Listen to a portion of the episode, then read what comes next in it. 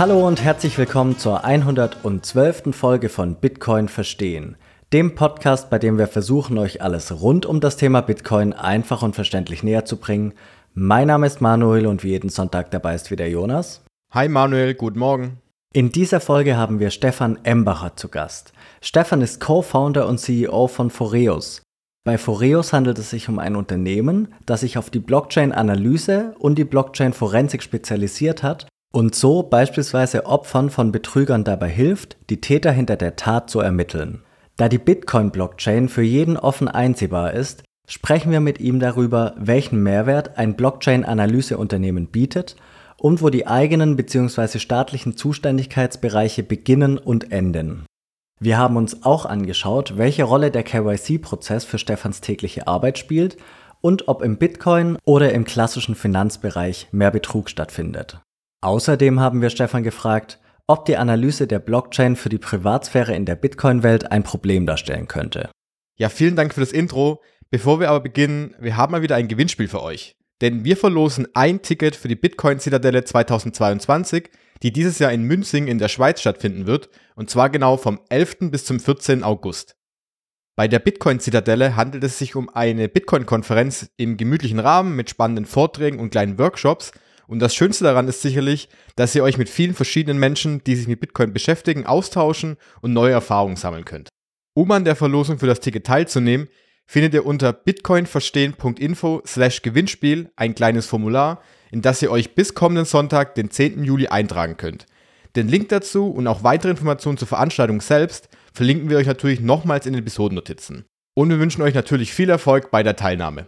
Und nun gibt es natürlich noch wie immer den kurzen Hinweis auf die Sponsoren unseres Podcasts. Werbung. Relay macht das Sparen und Investieren in Bitcoin für jeden zugänglich. Die Bitcoin-Only-App ist einfach und intuitiv gestaltet und damit auch für Anfänger geeignet. In der App kannst du Bitcoin innerhalb weniger Minuten für Gebühren von bis zu einem Prozent kaufen und verkaufen, indem du unter anderem unseren Rabattcode BTC Verstehen verwendest. Jonas und ich sind wirklich große Fans der Sparplanfunktion, die es dir ermöglicht, wöchentlich oder monatlich automatisch in Bitcoin zu sparen. So kannst du dir ganz einfach den Durchschnittskosteneffekt zunutze machen. Genauso wichtig wie ein einfacher und unkomplizierter Kauf ist jedoch die sichere Aufbewahrung. Jonas, das war dein Stichwort. Ja, wir sprechen hier im Podcast immer wieder darüber, welche großen Vorteile Bitcoin durch dessen Dezentralität besitzt und dass ihr dadurch wirklich im Besitz eurer Bitcoin sein könnt.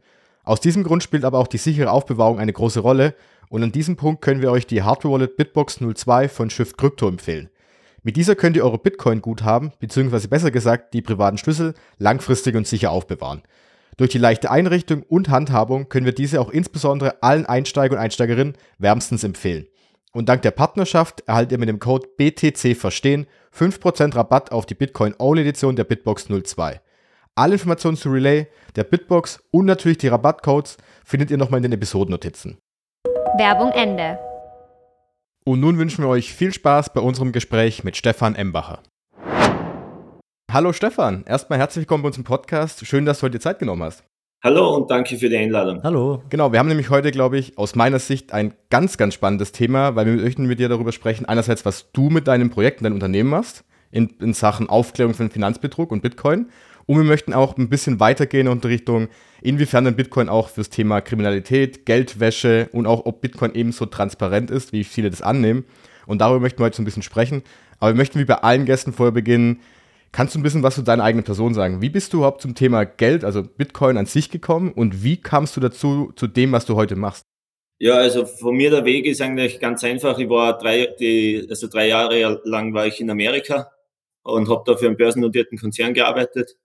Und wie soll ich sagen, da ist natürlich ein bisschen, also der Horizont hat sich da erweitert und da ist natürlich das Thema Bitcoin war aber vorher schon präsent bei mir mit kleinen Investments immer, was ich getätigt habe wo man auch vielleicht das ein oder andere Mal in eine falsche, äh, in ein falsches System investiert hat, weil man einfach nicht gewusst hat, um was das da geht in diesem Bereich. Und ja, und so bin ich eigentlich zum Thema Bitcoin gekommen und dann in weiterer Folge eben zum Thema, wie kann man Betrugsdelikte aufdecken, beziehungsweise was kann man präventiv machen. Äh, das hat sich natürlich auch aus, aus meinem Hintergrund, ich war beim Militär vorher, so wie alle Mitgründer, die waren beim, also Berufssoldaten. Und ja, mit einem investigativen Hintergrund und so weiter. Und so hat sich das Ganze ergeben. Genau, weil dann geht's, können wir gleich darüber sprechen, weil du gemeint hattest, ihr seid jetzt drei Gründer und äh, wenn ich es richtig sehe, ist ja, habt ihr Foreos gegründet. Und willst du mal ein bisschen ausführen, wie kamt ihr auf diese Idee, auch nachher von diesem Punkt zu sagen, okay, wir sind jetzt alle interessiert möglicherweise an Bitcoin und uns interessiert dieses Thema Finanzbetrug. Wie kam dann die Idee zustande? Ja, also das ist eigentlich so gekommen, dass man gesagt ich, ich habe damals gesagt, ich will eine Firma machen und dann hat man natürlich einmal Ideen gesammelt, in was für Richtung kann das gehen und so weiter. Und begonnen hat das Ganze eigentlich die Idee von der Firma Abwehr von Industriespionage, Wirtschaftsspionage und so weiter. Und dann sind wir eben in das Thema Bitcoins reingekommen, beziehungsweise der Albert, der was dabei ist bei uns, der ist schon sehr lange in diesem Bitcoin-Thema. Und wir haben dann eben Ausbildungen auch in Amerika gemacht, so wie Kryptoforensiker, Cybercrime, äh, und so weiter und so fort. Und da hat sich das Ganze dann ergeben und die Idee ist eigentlich dann so entstanden. Dann haben wir gegründet und dann die Produkte im Prinzip haben sie dann mit den Aufträgen so ergeben, sage ich mal. Und deshalb sind wir jetzt da, wo wir sind und haben halt die verschiedenen Produktkategorien in der Betrugsaufdeckung, präventiv im Mittelherkunftsnachweis für Banken zum Beispiel, ein Audit für Kryptobörsen, Finanzdienstleister, die was im Bereich Kryptowährungen äh, tätig sind. Ja, so hat sich das Ganze ergeben und so sind wir jetzt da, wo wir jetzt eben sind. Du meintest ja gerade sinngemäß, ähm, eure Aufträge kamen mit der Kundschaft.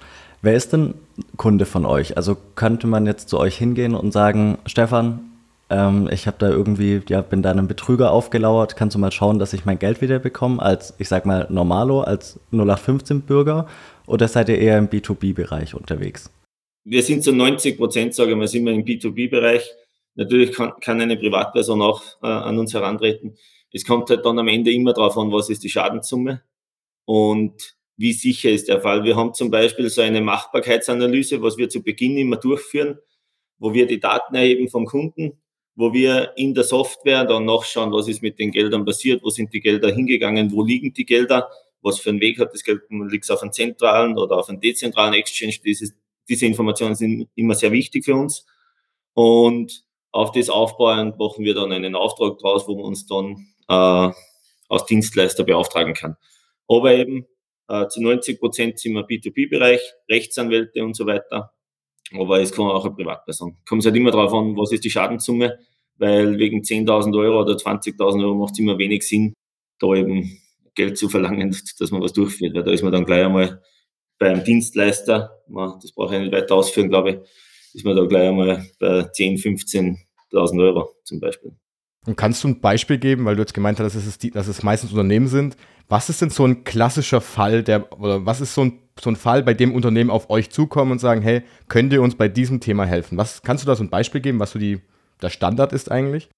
Klassisch ist, wo wir für Firmen oder für Banken tätig sind, sind die Mittelherkunftsnachweise. Wenn jetzt zum Beispiel äh, jemand eine größere Summe auscashen will und das zu Fiat-Geld machen will, weil er Steuern zahlen muss oder weil er halt irgendein Geld braucht, äh, dann machen wir einen Mittelherkunftsnachweis und da können wir feststellen, kommen die Gelder aus dem Darknet, werden mit diesen Geldern, wird da Kinderpornografie finanziert oder wird da Terrorismusfinanzierung findet da statt zum Beispiel. Äh, all diese Dinge stellen wir da fest. Da visualisieren wir grafisch den Weg des Geldes und das wird dann in einer Bewertung von grün bis rot quasi festgehalten und auf das ableitend wird dieser Kunde dann auch Kunde bei der Bank oder eben nicht. Da möchte ich eins anschließen noch, wenn ich darf, äh, eben die Frage, sind es dann einfach diese Punkte, sind es einfach nur wirklich große Summen, weil es ging ja, du hast gemeint Schadenssummen. Ich stelle mir jetzt vor, ich habe fünf Bitcoin, verkaufe die zum Beispiel. Macht automatisch jede Bank das dann? Oder gibt es wirklich nur ganz, ganz Einzelfälle, wo die Bank auf euch dann zukommt? Also grundsätzlich, wenn es um größere Summen geht, ich glaube ab 15.000 Euro muss die Bank das machen. Nicht, weil die Bank das will oder die haben natürlich, die Bank hat eine Sorgfaltspflicht und hat natürlich eine, muss argumentieren vor der Finanzmarktaufsicht zum Beispiel oder vor der BaFin in Deutschland. Und da brauchen sie natürlich was in der Hand. Ist ja so, wie, äh, wenn man jetzt in der normalen Welt jemand einen Kredit gibt, muss ja auch die Bank im Vorhinein alles tun, damit der Schaden im Prinzip äh, abgewehrt wird, sollte einer entstehen. Das heißt, die müssen die Bonität abfragen äh, von dem jeweiligen Kunden und so weiter. Die müssen die was ist, sind an Sicherheiten gegeben, wenn man einen Kredit bekommt zum Beispiel. Und dasselbe müssen sie einfach in, in der Kryptowelt auch machen. Sie müssen nachvollziehbar machen, was ist, woher kommt das Geld, und was ist mit diesem Geld im, im Laufe des, des Lebens passiert, sage ich jetzt mal. Ich würde gern noch mal kurz an die Kunden von euch anschließen, also noch mal kurz einen Schritt zurückgehen. Ist es auch so, dass von staatlicher Seite an euch herangetreten wird? Also dass beispielsweise die Staatsanwaltschaft auf euch zugeht und sagt, ähm, wie sieht's aus, könnt ihr uns da helfen? Wir bräuchten eine Form von Beweis. Und wenn ja, welche Daten legt ihr denn vor, um eben so einen Beweis zu führen? Ja, äh, haben wir auch schon gehabt. So ein Beispiel, das war in so einem Anlagebetrug, in einem Anlagebetrugsdelikt, wo sich einfach der Schädiger quasi, denn seine Aussage musste untermauert werden quasi vor der, vor der Staatsanwaltschaft. Weil der hat gesagt, er hat die Gelder weitergegeben an einen Dritten und der hat das dann veruntreut. Und da haben wir quasi seine Aussage untermauert, weil wir die Gelder nachverfolgt haben, grafisch visualisiert haben und eben dann das auf Papier festgehalten haben in Form von einem Report, äh, was der ausgesagt hat, sage ich jetzt mal. Ja, also es ist natürlich auch gang und gäbe, dass die Staatsanwaltschaften beauftragen oder auch mehr oder weniger, dass man als Gerichtssachverständiger fungiert in diese Richtung. Aber sonst ist von behördlicher Seite eher wenig. Weil die das selbst machen dann? Oder weil es einfach keine nicht so gut, genug Quelle gibt dafür? Ich glaube, das ist das Problem, dass jetzt ein Polizist zum Beispiel, selbst wenn der was machen will, jetzt in dem, wenn jetzt zum Beispiel, es kommt ein Betrugsopfer zur Polizeistation und meldet das, das ist der erste Weg, sage ich jetzt einmal. Dann weiß der Polizist am Ende vielleicht gar nicht, wie er jetzt mit dieser Situation umgehen soll. Weil der Polizist kann ja nicht einfach sagen, okay, das ist was, da renne ich jetzt los und mache was dagegen, sondern der muss ja diesen, diese Anzeige, was er aufgenommen hat, gibt er an die Staatsanwaltschaft weiter und die Staatsanwaltschaft entscheidet, ob daraus überhaupt irgendwas passiert. Also die entscheidet dann, werden Polizisten oder irgendeine Betrugsbekämpfungseinheit beauftragt, dass sie da dagegen was machen. Und dementsprechend ist es auch immer schwierig, weil der Polizist kann jetzt nicht sagen, da gibt's die Firma Foreus, geht's dorthin. Also das geht nicht. Ja, das ist, glaube ich, die, die Handhabung der Fälle für den einzelnen Polizisten ist, glaube ich, sehr schwierig. Und ich glaube auch nicht, dass jeder Polizist in Österreich oder Deutschland weiß, an welche Stelle er herantreten kann, wenn es um einen Kryptobetrug geht. Also wir müssen dann selbst mal recherchieren, glaube ich. Du meintest ja gerade, ihr bereitet das, äh, ja den Weg des Geldes letztlich grafisch auf und stellt ihn dann eben dar. Es kann ja aber jeder ähm, in die Blockchain, zumindest in die Bitcoin-Blockchain, Einsicht nehmen. Was ist da, salopp gesagt, der Mehrwert, den ihr bietet, wenn ihr jetzt äh, gebucht werdet von einem Kunden? Ja, bei uns, also da zu der grafischen Visualisierung, da kommt natürlich noch dazu, dass wir mehr Daten liefern. Wir können sagen, auf welchem Exchange liegt das Geld. Natürlich welche Summen, aber das ist eh, es ist ein Open Source Tool, die Blockchain, auf der, wo der Bitcoin basiert zum Beispiel. Und dementsprechend ist natürlich für jeden einsehbar. Wir machen das natürlich vereinfacht, grafisch visualisiert mit Zusatzinformationen. Äh, wo liegt das Geld? Äh, welche Kontaktdaten zur Börse zum Beispiel gibt's? Also wer ist da, gibt es ja auch bei den Börsen gibt's Betrugsbekämpfungsabteilungen oder AML Sanktion, Sanctions Office oder was auch immer. Und da gibt es natürlich Daten, wo man sich auch, äh, also Personendaten, wo, an wen man herantreten kann, E-Mail-Adressen und so weiter. Äh, und dann kommt da auch noch hinzu bei uns, das darf man nicht vergessen, Open Source Intelligence, das ist also eine nachrichtendienstliche Methode, wo man einfach durch öffentlich einsehbare äh, Netzwerke, sage ich mal, Zusatzinformationen holen kann. Wenn wir zum Beispiel eine E-Mail-Adresse haben, können wir feststellen, welche, welche, auf welchen Accounts ist diese und jene Person mit E-Mail-Adressen angemeldet. Wir haben so zum Beispiel einen Hacker aus Indien ausgeforscht, weil der mit seiner E-Mail, wo er Phishing-Mail gesendet hat, an das Opfer dann im Nachhinein, hat er auch einen LinkedIn und einen Facebook-Account besessen. Mit Klarnamen. Und so haben wir einen indischen Hacker zum Beispiel ausgeforscht. Jetzt muss man natürlich da auch einmal äh, ganz salopp gesagt sagen, was kann man gegen einen indischen Hacker machen? Gar nichts, blöd gesagt. Wobei das ist ja dann eher ein Problem der Strafverfolgungsbehörden, sage ich mal, dass die Zuständigkeit endet. War nämlich auch noch eine Frage, die uns interessiert hat, ob ihr euch auf Österreich beschränkt erstmal oder ob ihr dann letztlich international ähm, die Leute aufspürt. Aber hast du ja gerade gesagt, auch bis nach Indien ähm, reicht eure Aufklärung und mehr als die Daten zuliefern könnt ihr dann natürlich nicht machen. Aber es ist ja, ja schon stark, dass es praktisch global möglich ist. Ja, also das ist das, was wir mir. Ich stelle mich jetzt nicht hin und sage, bitte beauftragt uns, wir holen euer Geld zurück, sondern wir sammeln Informationen und machen das gerichtsverwertbar, so dass eine Strafverfolgungsbehörde am Ende vom Tag überhaupt mal zu rennen beginnt. Weil das passiert auch ganz oft, dass einfach die Verfahren eingestellt werden, weil die Strafverfolgungsbehörde sagt, kann man nichts machen. Aber ohne, dass sie irgendwelche Informationen haben. Wenn die Staatsanwaltschaft sagt, da kann man nichts machen, stellen wir lieber ein. Und da man einfach mit unseren Informationen bereitet man das so auf, dass die dann sagen, okay, es macht einen Sinn, äh, weil es einfach in diesem Bereich äh, Internet, sage ich mal, Open Source, Darknet Intelligence und so weiter, durch diese nachrichtendienstlichen Methoden ist so, so viel möglich in dem Bereich. Äh, ich kann da noch ein Beispiel nennen. Wir haben da zum Beispiel rausgefunden, jemand hat eine Phishing-Mail äh, gesendet. Da sind dann auch die Gelder gehackt worden quasi. Und da haben wir dann rausgefunden, dass der bei Booking.com ein Zimmer gebucht hat in diesem und jenem Hotel mit dieser E-Mail-Adresse oder mit diesen Daten etc. Und da ist schon sehr viel möglich dahingehend. Aber natürlich muss man am Ende sagen, wir, wir können nicht zaubern.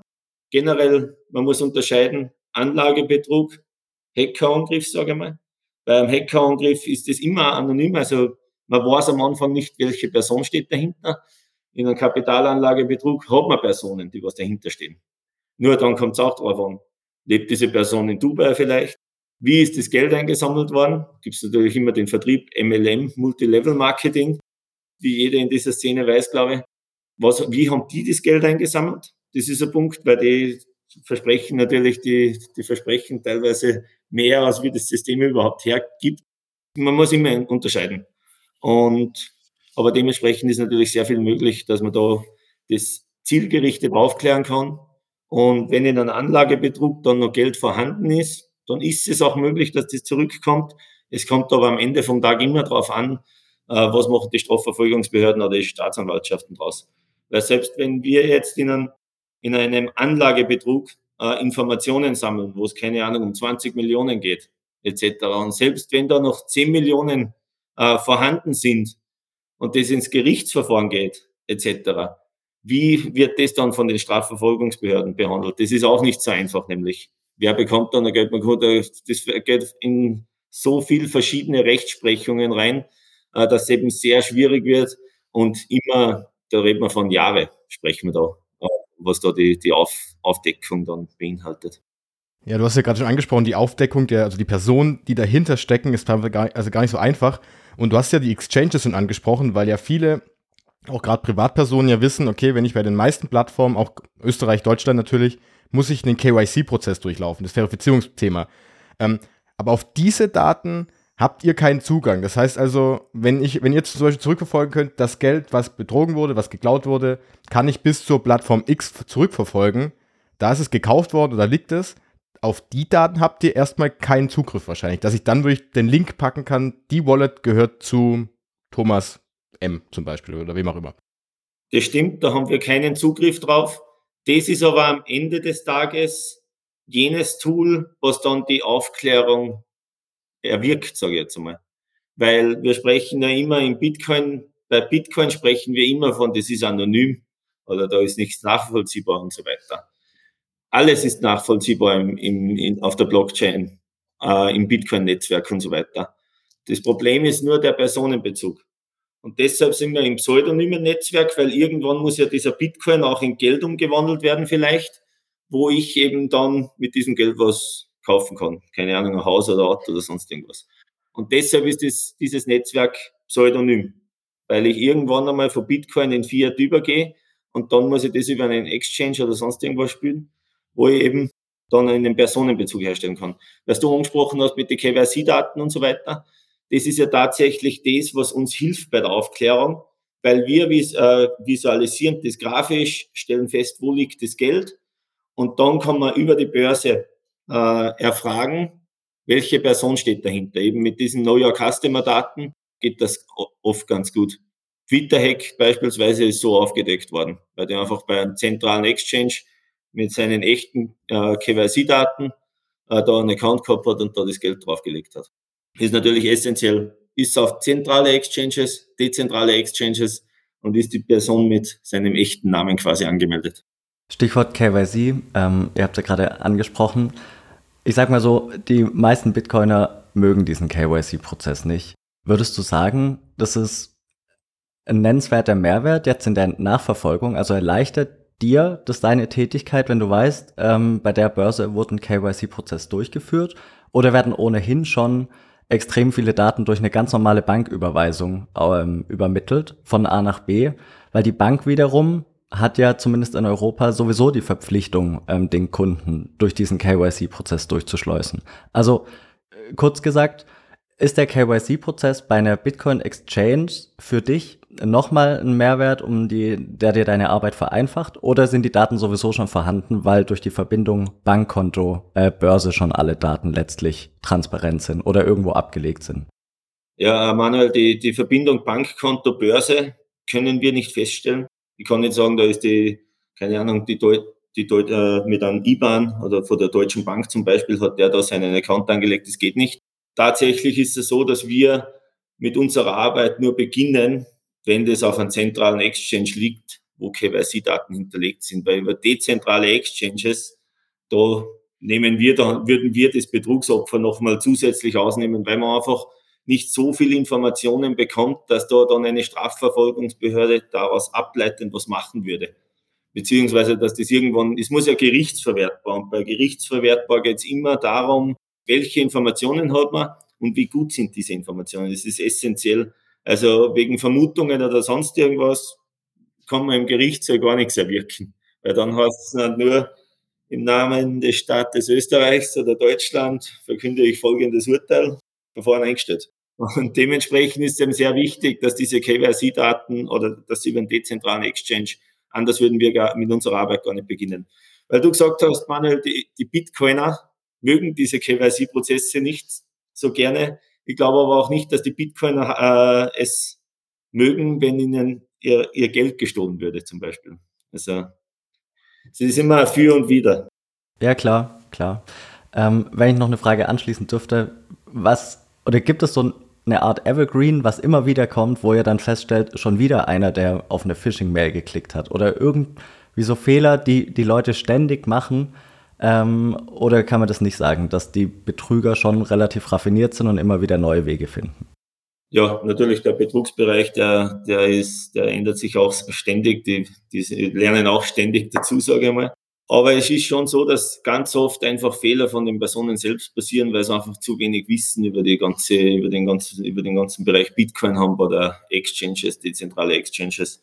Da ist natürlich immer wieder ein großer Punkt, wo einfach Kunden an uns herantreten, wo man am Ende dann feststellt, das ist, sind ja Fehler von euch. Aber eben auch, also, ja.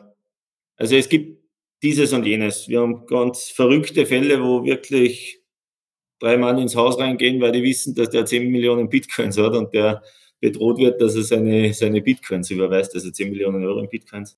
Aber von bis bei den Phishing-Sachen äh, muss ich sagen, da ist vielleicht das, die Awareness bei den, bei den Bitcoin-Haltern selbst zu wenig, dass sie oft zu nervös werden und, da, und darauf werden natürlich diese Phishing-Mails aufgebaut. Emotionen, dass einer schnell handeln muss, ohne dass er nachdenkt. Also glaubst du auch, dass es dann, also das ist einerseits, wie du angesprochen hast, auch einfach die Tatsache, dass Bitcoin und dann Kryptowährungen an sich, wir sprechen ja über alle Kryptowährungen wahrscheinlich, ähm, einfach was Neues sind und für viele so oder so schon etwas Verrücktes Neues ist. Die meisten wissen nicht, wie man umgehen kann. Und glaubst du, dass es möglicherweise in Zukunft besser werden kann dadurch, dass einfach mehr Aufklärung da ist, dass die Menschen vielleicht ein bisschen, ähm, wie soll man sagen, ein bisschen ruhiger werden mit dem Umgang bei Bitcoin, dass man eben nicht darauf einfällt, weil ich denke, also für mich kam zum Beispiel der Punkt, wenn ich so eine Mail bekomme mit Aktien oder was auch immer, dann ist für mich, okay, das erkennt man doch ja. Das erkennt einfach blöd ausgedrückt jeder Blinde. Aber es ist bei Bitcoin einfach noch zu neu, zu weit weg, dass es doch noch, dass zu viele einfach zu leicht reinfallen. Ja, ich glaube einfach, dass so viel äh, gefährliches Halbwissen in der Luft ist in dem Bitcoin-Bereich. Äh, das ist ja, wir brauchen ja da nicht nur reden von Phishing-Mails, sondern da rede, brauchen wir nur sprechen von einfachen Kapitalanlagebetrug, wo irgendein MLMler zu dir kommt und dir äh, weiß nicht, welche Geschäfte vermitteln will und dir verspricht äh, 50 Prozent im Monat oder was. Und die Personen, die, die erinnern sich dann einfach nur daran, was habe ich schon mal gehört von Bitcoin? Okay, der ist von einem Cent auf 40.000 gewachsen. Es muss gehen, ich gebe 10.000 Euro, habe nächstes Monat 100.000. Und deshalb funktionieren eben diese Dinge immer wieder. Ich weiß nicht, ich glaube, auf der FMA-Homepage sind zurzeit über 200 Firmen gelistet, die was in Österreich Geld einsammeln. Also, ein paar sind nicht mehr aktiv, aber nur in Österreich, wenn man bedenkt, dass da 200 Firmen äh, Geld einsammeln ohne Lizenz und niemand kann aber wirklich was da machen, äh, machen dagegen im Vorhinein, dann ist das schon äh, erschütternd, glaube ich. Und ich glaube auch in Zeiten wie diesen, Corona hat natürlich das Ganze befeuert, wird es immer mehr werden. Weil einfach die Leute draufgekommen sind, welches Geschäft da übers Internet möglich ist im Betrugsbereich, weil die Aufklärungsquoten ist ja sehr gering. Dementsprechend ist es auch sehr unwahrscheinlich, dass ich erwischt werde. Ne?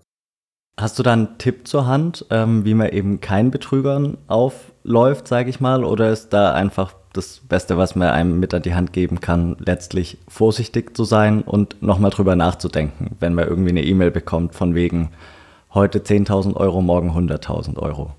Ja, also der einzige Tipp kann eigentlich nur sein, dass ich mir meine Bitcoins selbst auf einen Exchange kaufe und warte, bis einfach der Bitcoin wieder wächst. Äh, ohne dass ich mir, also ich brauche einfach nur mein Geld nicht aus der Hand geben. Dann bin ich Anlagebetrugsseite schon ziemlich safe. Einfach einmal nur, wenn man mal objektiv betrachtet das Ganze und mir verspricht jemand 50 Prozent oder 100 Prozent oder lass es nur 30 Prozent sein im Monat oder im Quartal oder was auch immer. Ich meine, dann brauche ich ja in, dann fange ich mit 2000 Euro an und ich, brauche nach sechs Monaten nichts mehr zu arbeiten, weil ich mich selbst finanziere. Und das kann ja nicht gehen. Es ist ein gesunder Menschenverstand einfach auch. Und das ist ja auch dieser Punkt, wo man immer anspricht, das Thema Schneeballsystem, Ponzi-Scheme, MLM, wie du es angesprochen hast, was man mit Bitcoin verbindet, aber Bitcoin selbst hat das ja nicht, sondern sind eben die Anbieter, die versuchen, darauf aufzubauen.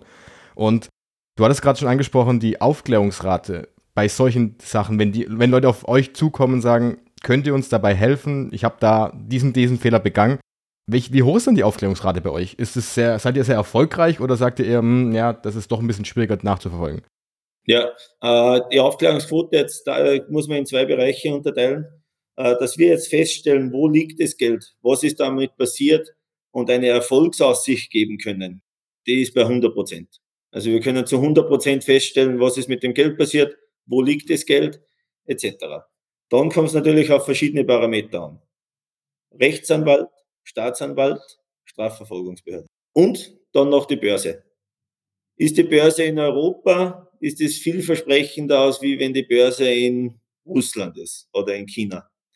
Weil natürlich die Börsen in Europa oder Amerika vielleicht ein bisschen stärker reguliert sind, beziehungsweise von den Finanzmarktaufsichtsbehörden stärker kontrolliert sind. Dementsprechend wirken die auch mit bei der Aufklärung, sage ich jetzt einmal. Also da bekommt man wesentlich leichter KYC-Daten heraus. Aber im Vorhinein, die KYC-Daten bekommt man nur, wenn eine Strafanzeige schon gestellt ist, wenn da ein Verfahren am Laufen ist. Und das bekommen auch nicht wir, sondern die Strafverfolgungsbehörden. Also das 100 Prozent. Aufklärung an sich, dass man jetzt sagt, okay, da wurden jemanden 100.000 Euro gestohlen, der hat seine 100.000 wieder zurückbekommen. Das ist immer sehr schwierig. Also wir haben schon geschafft, dass Geld zurückkommt, aber nicht im überdimensionalen Ausmaß, sondern bei so einem Anlagebetrug zum Beispiel kann man sagen, okay, da muss man zufrieden sein, wenn man in einem außergerichtlichen Vergleich zum Beispiel 50, 60, 70 Prozent seiner eingelegten Summe zurückbekommt. Bei einem Hackerangriff ist wieder anders. Wie bei dem Inder zum Beispiel, da kommt es natürlich darauf an, internationales Rechtsmittel gesucht. Da ist dann Interpol oder Europol vielleicht am, am, am Wirken. Das dauert dann Monate, wenn nicht Jahre. Also da ist es natürlich, kann man sagen, okay, es schaut sehr gut aus, aber wir sprechen da nicht von Tagen und Wochen, sondern wir sprechen da von Monaten und Jahren, äh, was das dauert an sich, bis einmal das so aufbereitet ist von den Behörden und so weit ist, dass man sagen kann, okay, da kommt jetzt ein Geld zurück. Und selbst dann ist es nicht so, dass man jetzt sagen kann, okay, das Geld wurde da sichergestellt, deine 10 Millionen bekommst in einen Schwung wieder zurück, sondern der muss dann auch wieder nachweisen, woher, wie ist das, wie sind, ist dieses Geld äh, 10 Millionen geworden und so weiter. Also er braucht ja dann auch wieder Mittelherkunftsnachweis. Also es ist sehr schwierig. Und das Problem an sich ist, das sage ganz klar, das ist der Staat. Mit seinen äh, Regulierungen, sie wollen immer, die, die Bitcoin-Welt wollen sie immer sehr stark regulieren, sie wissen aber eigentlich nicht, was sie machen. Sie vergessen auf wesentliche Dinge. Und genau das ist im, im Bereich der Betrugsbekämpfung das Gleiche. Also sie machen halt irgendwas, wieder irgendeine Abteilung auf, wo auch äh, Kryptoforensik betrieben wird, nur keiner weiß, keiner von den Polizisten weiß jetzt, wie man die beauftragen kann und so weiter. Also das ist äh, so ein schwieriges Thema generell bei uns in Mitteleuropa. Amerika zum Beispiel sieht das schon wieder ganz anders aus. Das ist, sieht man monatlich auf der Seite von der Justizbehörde, sieht man wieder, da ist ein Anlagebetrug gewesen. Äh, Opfer können sich melden und die bekommen dann auch Geld zurück und, und so weiter. In Europa sind wir da so weit hinten einfach, das ist unglaublich. Und das ist das Problem. Es wäre einfach, wir wollen regulieren, schaffen es aber nicht. Wir wollen Betrügereien aufdecken, schaffen es aber nicht. Wir haben bei Finanzmarktaufsichtsbehörde die Listen 200 Firmen, aber mehr kann man nicht machen. Das sind eben unsere Probleme. Und dementsprechend wird es diesen Betrug an sich, da brauchen wir vor Hackerangriffe gar nicht sprechen, sondern Anlagebetrug, wird es immer wieder geben, weil das einfach der, Mittel, äh, der, der Raum in Mitteleuropa, also Deutschland, Österreich, Schweiz, das ist ja ein Nährboden für das Ganze. Eine Aufklärungsquote von 100 Prozent, also du hast ja gesagt, muss man differenzieren, ähm, das heißt nicht, dass das Geld wieder zurückkommt, ist ja schon beachtlich. Aber was heißt das dann für mich als Durchschnitts-Bitcoiner, der nicht irgendwie kriminelle Machenschaft äh, ja in der Hinterhand hat oder da im Hinterkopf hat? Heißt es, dass ich letztlich ähm, wenn ihr, warum auch immer, auf mich angesetzt werden würdet, nichts machen kann, ähm, ihr würdet immer die Gelder zurückverfolgen können, wenn, wenn ihr praktisch, wenn ihr loslegt. Kann man natürlich was dagegen machen, aber ich glaube, das brauchen wir jetzt hier nicht näher ausführen.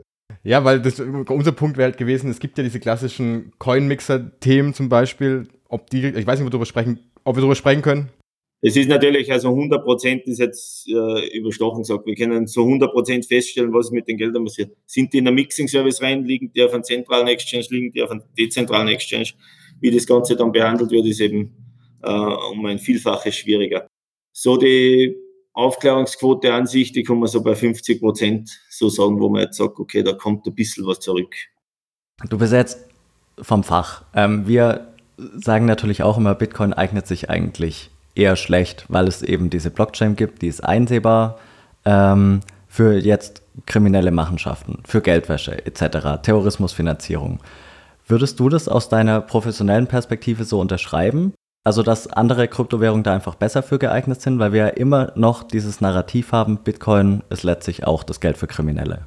Ja, das glauben alle, dass Bitcoin das Geld für Kriminelle ist. Wenn man aber mal die Zahlen vergleicht, Fiat, Krypto, dann passiert nach wie vor der meiste Betrug mit, äh, in, im kommerziellen Finanzsystem, Banken, äh, Fiat-Währungen etc.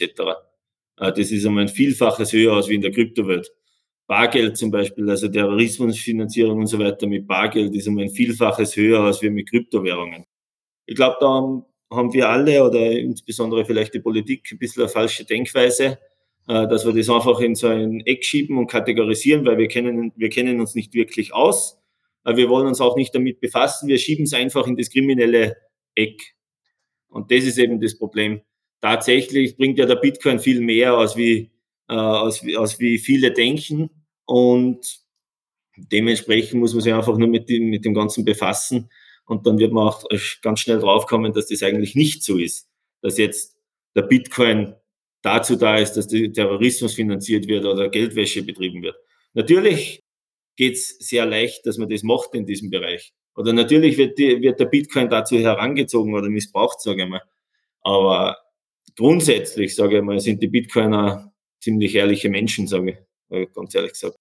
Betrug passiert überall auf dieser Welt, egal ob es jetzt im Bitcoin-Bereich ist oder in der kommerziellen äh, Finanzwelt. Äh, das, darf man meiner Meinung nach nicht so kategorisieren. Aber woran siehst du den Punkt, warum das so ist? Weil gerade, also ein ganz großes Thema, was von den Medien auch immer aufgegriffen wird, ist das Thema Ransomware. Also ich heiße, äh, ich äh, zum Beispiel, ich hacke ein, ein Unternehmen, klaue Daten und äh, erpresst das Ganze gegen Bitcoin wieder. Und das wird ja relativ häufig auch in den Medien äh, thematisiert.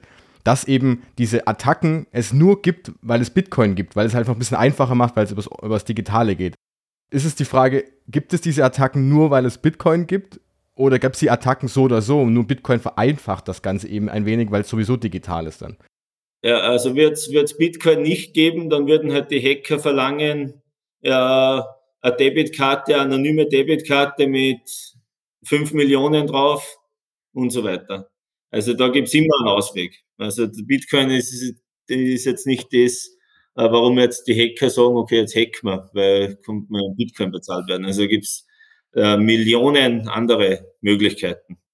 Also kann man letztlich sagen, ähm, Bitcoin, klar, kann man nutzen, aber es macht eigentlich keinen Sinn und hat vor allem keinen Mehrwert im Vergleich zu Alternativen.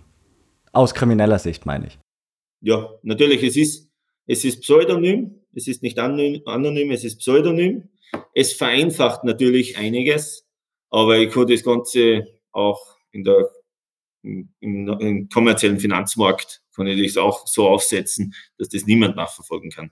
Man braucht gleich denken, Wirecard zum Beispiel, ich glaube nicht, dass die irgendwas in Bitcoin gemacht haben. Und da sind, weiß nicht, wie viel Hunderttausende oder Millionen Anleger sind da geschädigt worden. Da, ist aber im Bitcoin nicht, nicht, nichts passiert, glaube ich. Ja, ich glaube, dass es einfach bei Bitcoin auch so ein, ja, so ein Narrativ, wie du gesagt hast, aufgebaut wird von den Politikern, von, von den Medien und das wird einfach von vielen übernommen. Dass es einfach aufrechterhalten wird und das ist seit Jahren ja schon so. Das ist so eine Kritik, die immer wieder da ist, die immer alle nennen auch bei der Regulierung. Aber wie du ja gemeint hast, also wirklich Substanz steckt nicht dahinter, wenn man sich wirklich damit auseinandersetzt. Und das finde ich so faszinierend, dass das auch nicht, gefühlt auch nicht besser wird mit der Zeit. Ja, es ist auch, also es ist auch menschlich, sage ich mal. Das nimmt eine gewisse Eigendynamik an. Äh, es gibt sehr wenige Bitcoiner auf dieser Welt im Vergleich zur, zur äh, Weltbevölkerung. Aber das nimmt einfach seine Eigendynamik an äh, und es ist menschlich. Ich schnappe das auf von meinen Nachbarn und erzähle es weiter zum Beispiel. Und genau dasselbe ist im Bitcoin-Bereich auch. Es ist einfach zu sagen, Bitcoin dient nur, um Betrug zu befeuern. Äh, ist ja einfach. Ich brauche mich nicht mit Bitcoin befassen. Ich sage einfach das und bin schon Experte. Glaubst du dann, dass es hauptsächlich an der fehlenden Bildung liegt? Also egal, ob wir jetzt äh, gerade auf so ein Vorurteil eingehen, wie du meintest, der Nachbar redet einfach das nach, was sein Nachbar sagt, aber auch auf staatlicher Ebene oder von Strafverfolgungsbehörden, dass die einfach letztlich sich nicht damit befassen ähm, und immer wieder an dich herantreten und sagen, du, wir haben ja wieder so einen klassischen Betrugsfall, natürlich mit Bitcoin, ähm, dass es da einfach an der Bildung liegt oder worauf führst du das zurück? Ja, also es ist schwierig zu sagen, worauf man das zurückführen kann. Ich sage immer, das ist einfach menschlich und das nimmt eine Eigendynamik an. Was die Masse glaubt, das ist einfach so. Ist schwierig zu sagen, weil ob jetzt in der Schule zum Beispiel, also ich habe auch nichts über einen Euro oder über einen, über einen Schilling, äh, wie es früher noch war, habe ich auch nichts gelernt. Und dementsprechend will man jetzt über den Bitcoin auch nicht sehr viel philosophieren in der Schule. Also ist, ist ein schwieriges Thema, glaube ich, wie man das an den Mann bringt. Äh, es wäre schon mal ein Beginn, wenn, die, wenn der Staat sagt, wir regulieren das, aber nur so weit äh, regulieren, dass auch jeder das so nutzen kann, wie wir es jetzt gerade nutzen, dieses Bitcoin-Netzwerk. Aber, da, aber dass eben der dementsprechende Schutzmantel vom Staat drüber liegt, in einem Betrugsdelikt zum Beispiel. Also das würde schon mal reichen. Das Problem ist nur, wenn wir zu regulieren beginnen, dann da wir überregulieren und jeder darf nur mehr 10 Euro in Form von Bitcoins pro Monat kaufen. Wo man, also das im, im schlimmsten Fall wird es ja nicht. Also ist jetzt natürlich übertrieben gesagt, aber ja, da fällt mir gerade ein, weil wir letzte Woche in der letzten Folge nämlich auch mit einem Juristen darüber gesprochen hatten, wie die EU ja aktuell versucht, Bitcoin zu regulieren. Und ein Thema ist diese Art Travel Rule, dass man ja sagt, ich möchte die ähm, ich muss auch die Daten oder besser gesagt die, die, die Adresse, an denen ich zum Beispiel Exchanges die, die Bitcoin senden, die muss ich immer freigeben. Das heißt, die, die Exchanges müssen das sammeln, damit sie wissen, wo eben die Bitcoin hingegangen sind. Aber nach deiner ganzen Erklärung brauche ich das doch gar nicht, weil man kann doch sowieso fast alles nachverfolgen. Das heißt, diese Regulierung also äh, andersrum gefragt, was ist für dich so eine Regulierung, die sinnvoll wäre, wenn doch sowieso schon fast alles transparent auf der Blockchain abzufragen ist und so wie du es erklärt hast, ihr sowieso fast alles aufklären könnt? Ja, also regulier, regulatorisch würde natürlich Sinn machen, wenn man jetzt zum Beispiel in meinem Thema auf einen Anlagebetrug schaut. Und wenn man mal wirklich beginnen würde mit, dem, mit den MLM-Lern, die was da Geld einsammeln, dass man diese sanktioniert oder diese dann hoffbar macht. Das wäre schon mal eine Regulierung, weil dann sammelt keiner mehr Geld ein für irgendein linkes System. Weil in einem Anlagebetrug verdient ausschließlich der Geldeinsammler, Vertriebler, sonst niemand. Und sonst jetzt regulatorisch, es ist schwierig zu sagen, dass man jetzt sagt, okay, dieses und jenes benötigen wir, dann ist vom Staat, von staatlicher Seite super und von äh, User-Seite super. Ist, äh, sind wir wieder in dem Bereich, wo ich sagen muss, ist ein schwieriges Thema, aber man könnte einfach mal darüber sprechen. Ohne dass in jedem zweiten Satz fällt, das ist ja nur für Betrug da, der Bitcoin. Ja, das ist interessant, weil ich, äh, ich eben das Thema mit der Regulierung, wie du gesagt hast, geht einfach auch so, so weit und man weiß gar nicht, ähm, ja, wa was sie genau regulieren wollen. Das finde ich halt das Spannende daran, wie du es gerade auch gesagt hast, weil man weiß gar nicht, wo sie hinwollen, was sie genau eigentlich haben möchten. Und dann kommt eben dazu, das ist kriminell. Ähm, aber sie regulieren komischerweise das Falsche. Und das, ich bin auch voll, komplett bei dir zu sagen, Bitcoin ist was völlig anderes als dieses ganze Finanzbetrug oder auch diese anderen Coins teilweise. Ich meine, ob das bei euch, ist es bei euch auch so ein Thema? Ich glaube, du hattest in einem Interview mal gemeint, dass sowas wie OneCoin, wenn man das noch kennt, auch so ein ganz, ganz großes Thema mal war, wo eben genau das einfach ein Betrug war und Bitcoin da eigentlich null damit zu tun hat, aber es trotzdem sich überträgt auf das Ganze. Ja, das ist ja das. Also in einem Betrugsdelikt oder bei einem Hackerangriff, da wird ja nur äh, auch nur das gelindeste Mittel angewendet, dass die zum Ziel kommen. Und das gelindeste Mittel in dem Bereich ist ja zurzeit einmal der Bitcoin. Also brauche ich nur schauen, wenn ich auf Facebook in den verschiedenen Gruppen reinschaue, äh, da denke ich mir oft, wenn ich heute meine Adresse auf Facebook gebe und ich schreibe noch ein Sätzchen dazu, bitte sendet mir einen Bitcoin, ihr bekommt nächste Woche zwei zurück, dann glaube ich, verdiene ich heute zehn Bitcoins. Also, das ist ja das Problem. Also, die, die Leute glauben ja, ja, ist auch zum Teil aus, passiert das Ganze aus dieser oberflächlichen Berichterstattung auch von den Medien. Also, ich habe noch nie wirklich einen guten Artikel in einem kommerziellen Medium gesehen, zum Beispiel. Das, das sind halt unsere, also es ist natürlich nicht alles schlecht. Wir können es nach wie vor Bitcoin, wir können das nach wie vor nutzen, es ist nicht verboten, gar nichts. Wir können nach wie vor nutzen, äh, so wie das System aufgebaut ist, etc. Von dem her, also kann man jetzt nicht nur jammern. Aber es gibt natürlich viele Probleme, die in der Nutzung noch äh, reguliert werden müssen. Das heißt, du bist keiner von denen, die sagen, Regulatorik jetzt auch auf Bitcoin bezogen ist pauschal schlecht. Es wäre nur eine Differenzierung eben erforderlich. Du meintest ja, bei uns ist es so, wenn, wenn wir loslegen von ja, EU-Seite, dann schießen wir komplett übers Ziel hinaus. Dann wird der, der wirklich kriminelle Machenschaften im Kopf hat, letztlich genauso behandelt wie irgendjemand, der mal 10 Euro überweist, weil er sich denkt, was soll's, ich versuch's mal aus, ich mach da mal mit. Ähm, Du meinst ja auch so ein, so ein Deckmantel, der eine gewisse Form von Sicherheit gibt, ist gut. Aber da muss man halt einfach schauen, dass die Regulatorik in die richtige Richtung geht und entsprechend differenziert. Weil du das gerade angesprochen hast, wir machen ja zum Beispiel, wir machen ein Audit oder wir bieten ein Audit für Kryptobörsen an, wo wir einfach bestimmte Prozesse, was diese Börse implementiert hat, wie zum Beispiel Code Storage Praktiken, äh, wie zum Beispiel KYC, KYT-Verfahren, äh, was hat die Börse an sich implementiert und das äh, auditieren wir. Und auf das rauf bekommt dann die Börse jetzt blöd gesagt ein Gütesiegel. Das soll einerseits der Börse dienen, dass sie was zur Argumentation vor der BaFin, vor der FMA haben, dass die BaFin, FMA einfach sieht, okay, das sind bestimmte Prozesse, werden da jährlich überprüft, braucht man nicht mehr so tief eingreifen, sage ich mal. Was da noch dabei ist bei dem Audit, haben wir dann natürlich die, den Kontakt zu den Börsen und so weiter. Und da muss auch drin sein, dass sie uns unterstützen in der Betrugsaufdeckung. Jetzt nicht, dass sie uns einfach die Daten hin und her schieben, wie sie wollen, sondern wenn da ein Betrugsdelikt passiert ist und das über diese Börse gerannt ist, dass einfach mit den Strafverfolgungsbehörden mitarbeiten.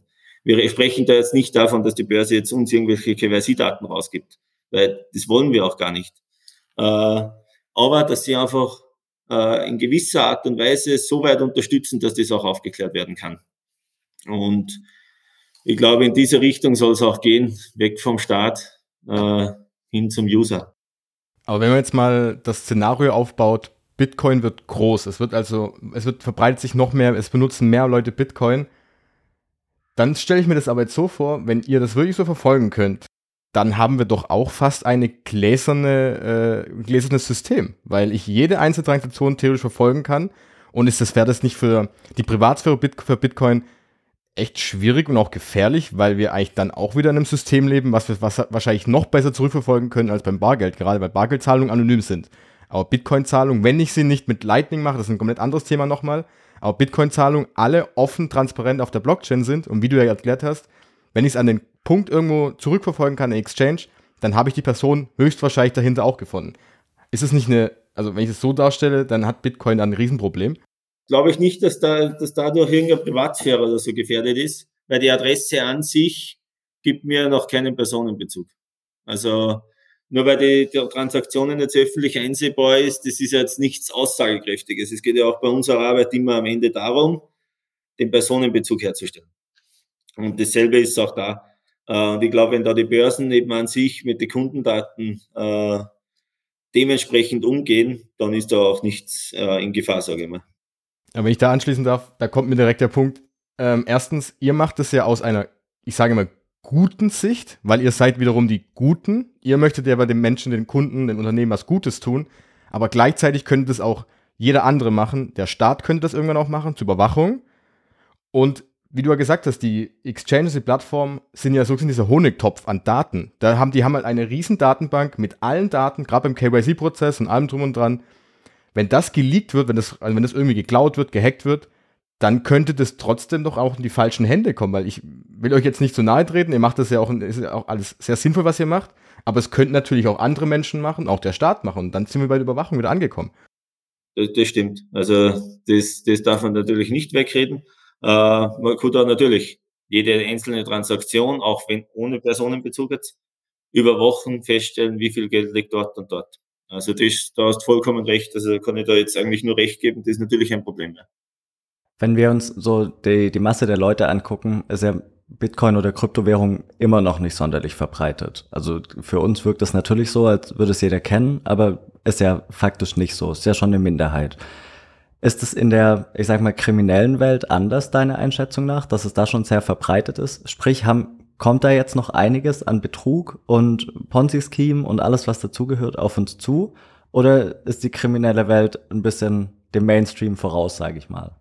Es ist jetzt in der Bitcoin-Welt nicht unbedingt mehr verbreitet, als wir im, im, im normalen kommerziellen äh, Finanzgeschäft, sage ich mal. Aber es wird natürlich, es, die Tendenz zeigt schon, dass sehr stark eben in diesen Bereich geht weil eben auch die, die sind ja auch nicht der hellste Stern unter der Sonne. Die glauben ja auch, ist alles anonym und so weiter. Natürlich, dementsprechend wandert auch sehr viel in, in Bitcoin rüber äh, von diesen Betrugsdelikten.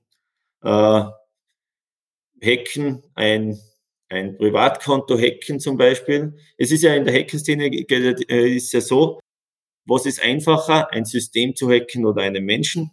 Es ist einfacher, einen Menschen zu hacken. Dementsprechend ist natürlich auch so, dass es sehr viel einfacher ist, dass ich in der Bitcoin-Welt einen Nutzer ein Phishing-Mail sende und der und ich den Menschen hacke quasi und der einfach das ausführt, was ich haben will. Äh, es ist zum Beispiel sicher schwieriger, die Deutsche Bank zu hacken, als wir Privatperson. Also das will ich damit sagen. Und dementsprechend wandert da natürlich sehr viel rüber äh, in die Bitcoin-Welt. Ja. Aber du willst es dann nicht damit sagen, ähm, es ist, natürlich ist es schwieriger, zum Beispiel jetzt eine Plattform Exchange zu hacken, klar, weil die wahrscheinlich größere Sicherheitssysteme haben. Heißt aber im Umkehrschluss nicht, dass ich meine Bitcoin auf einer Exchange halten sollte, sondern die schon bei mir halten sollte. Weil, außer, wenn, also, wenn ich es umdrehe, würde das heißen, okay, wenn ich selber halte, bin ich die größere Gefahr als die Exchange und der ich vertrauen muss, zum Beispiel. Ja, nein, das ist klar. Also, es gibt natürlich darauf an, wie speichere ich meine Bitcoins auch ab und so weiter. Also, gibt es auch, die Methoden über ein Ledger oder über Hardware-Wallet und so weiter und so fort. Also das ist natürlich auch ein Punkt. Da sind wir wieder bei dem, was der Manuel eben gefragt hat, äh, wie das an den Mann gebracht werden soll, das Wissen über Bitcoin und so weiter. Äh, ein großer Punkt, ich weiß jetzt nur nicht, äh, wie man das jetzt schnell lösen könnte, sage ich mal. Aber die Leute müssen natürlich, bevor man Bitcoins kauft, muss man sich so weit äh, informieren, dass sein Geld, also dass mein Geld auch bei mir bleibt am Ende des Tages. Klar, das ist natürlich die, die, die Aufklärung, die dazugehört. Und ich glaube auch, was, was ich gerne noch einschieben möchte, ist, jetzt haben wir gerade natürlich den Punkt, der Preis ist ganz, ganz, ganz weit unten. Es kommen also wenig Leute rein. Ich glaube auch, also ich weiß nicht, ob hast du ein Gefühl dafür, ich, nachdem ihr seid ja noch nicht so alt, dass gerade in so Zeiten, wo der Preis eben hochschießt, dass die, dieses Gefühl da ist, oh, da ist ja dieses, diese Goldgräberstimmung, alle werden reich, dass da eben viele neue reinkommen und dass auch dann die Finanzbetrüge in dem Bereich Kryptowährung noch ein bisschen mehr zunehmen als jetzt zum Beispiel gerade. Das, das ist natürlich so, dass, aber es ist ja sowieso so. Ist der Bitcoin hoch, brauche ich nicht mehr kaufen, weil der bleibt eh nicht mehr. Ist der Bitcoin tief, brauche ich auch nicht kaufen, weil Bitcoin ist tot. Und genauso wie du das angesprochen hast, natürlich, wenn der Bitcoin wieder wächst, dann schieben natürlich auch sehr viele Betrüger wieder ihr Geld da rein und so weiter. Natürlich auch Schwarzgeld zum Beispiel wird natürlich auch Master rein, äh, reinkommen. Wobei das ist ja auch schon jetzt, ich komme bei den Automaten zum Beispiel, bei den Bitcoin-Automaten anonym, ohne Vorlage eines Ausweises, ohne KYC-Daten kann ich da gar keine großen Summen mehr einspielen. Dann vielleicht als Abschlussfrage, wenn du einen Ausblick in die Zukunft wirfst, glaubst du, sowas, was ihr jetzt treibt, ähm, diese Blockchain-Analyse, dass das in Zukunft ganz normal ist, sowas, äh, dass es eine Institution ist, wie es eben Polizei gibt und Staatsanwaltschaft, Strafverfolgungsbehörden, dass eben diese Forensik, die Blockchain-Forensik ein ganz normales Berufsfeld ist, weil aktuell ist es ja schon noch ziemlich abgefahren und was ganz Neues, zumindest in Europa. Ja, ist ganz ein neues Berufsfeld. Also wir haben jetzt vier Kryptoforensiker bei Foreos zum Beispiel. Wird natürlich mehr werden, also desto mehr der Bitcoin auch wächst oder dieses Netzwerk an sich wächst, desto mehr wird man auch einfach im regulatorischen Bereich oder im Sicherheitsbereich äh, Leute brauchen. Weil einfach die Masse an sich äh, sind immer gute Anleger und die gehören geschützt, sage ich mal. Und das kann man eben nur mit so forensischen Methoden machen, mit äh, Methoden der Informationsbeschaffung, Informationssammlung. Das klingt immer sehr böse, vor allem da bei uns in Deutschland, Österreich mit Datenschutz. Aber es geht da, darum, die guten Informationen von den schlechten zu trennen und die, die Informationen so aufzubereiten, dass man eben dann dementsprechend was machen kann, jetzt auf uns bezogen, in einem Betrug zum Beispiel. Ja, da ist auch, da ist halt mein, meine Kritik, also Kritik in Anführungszeichen, zu sagen, wer entscheidet, was gut und schlecht ist.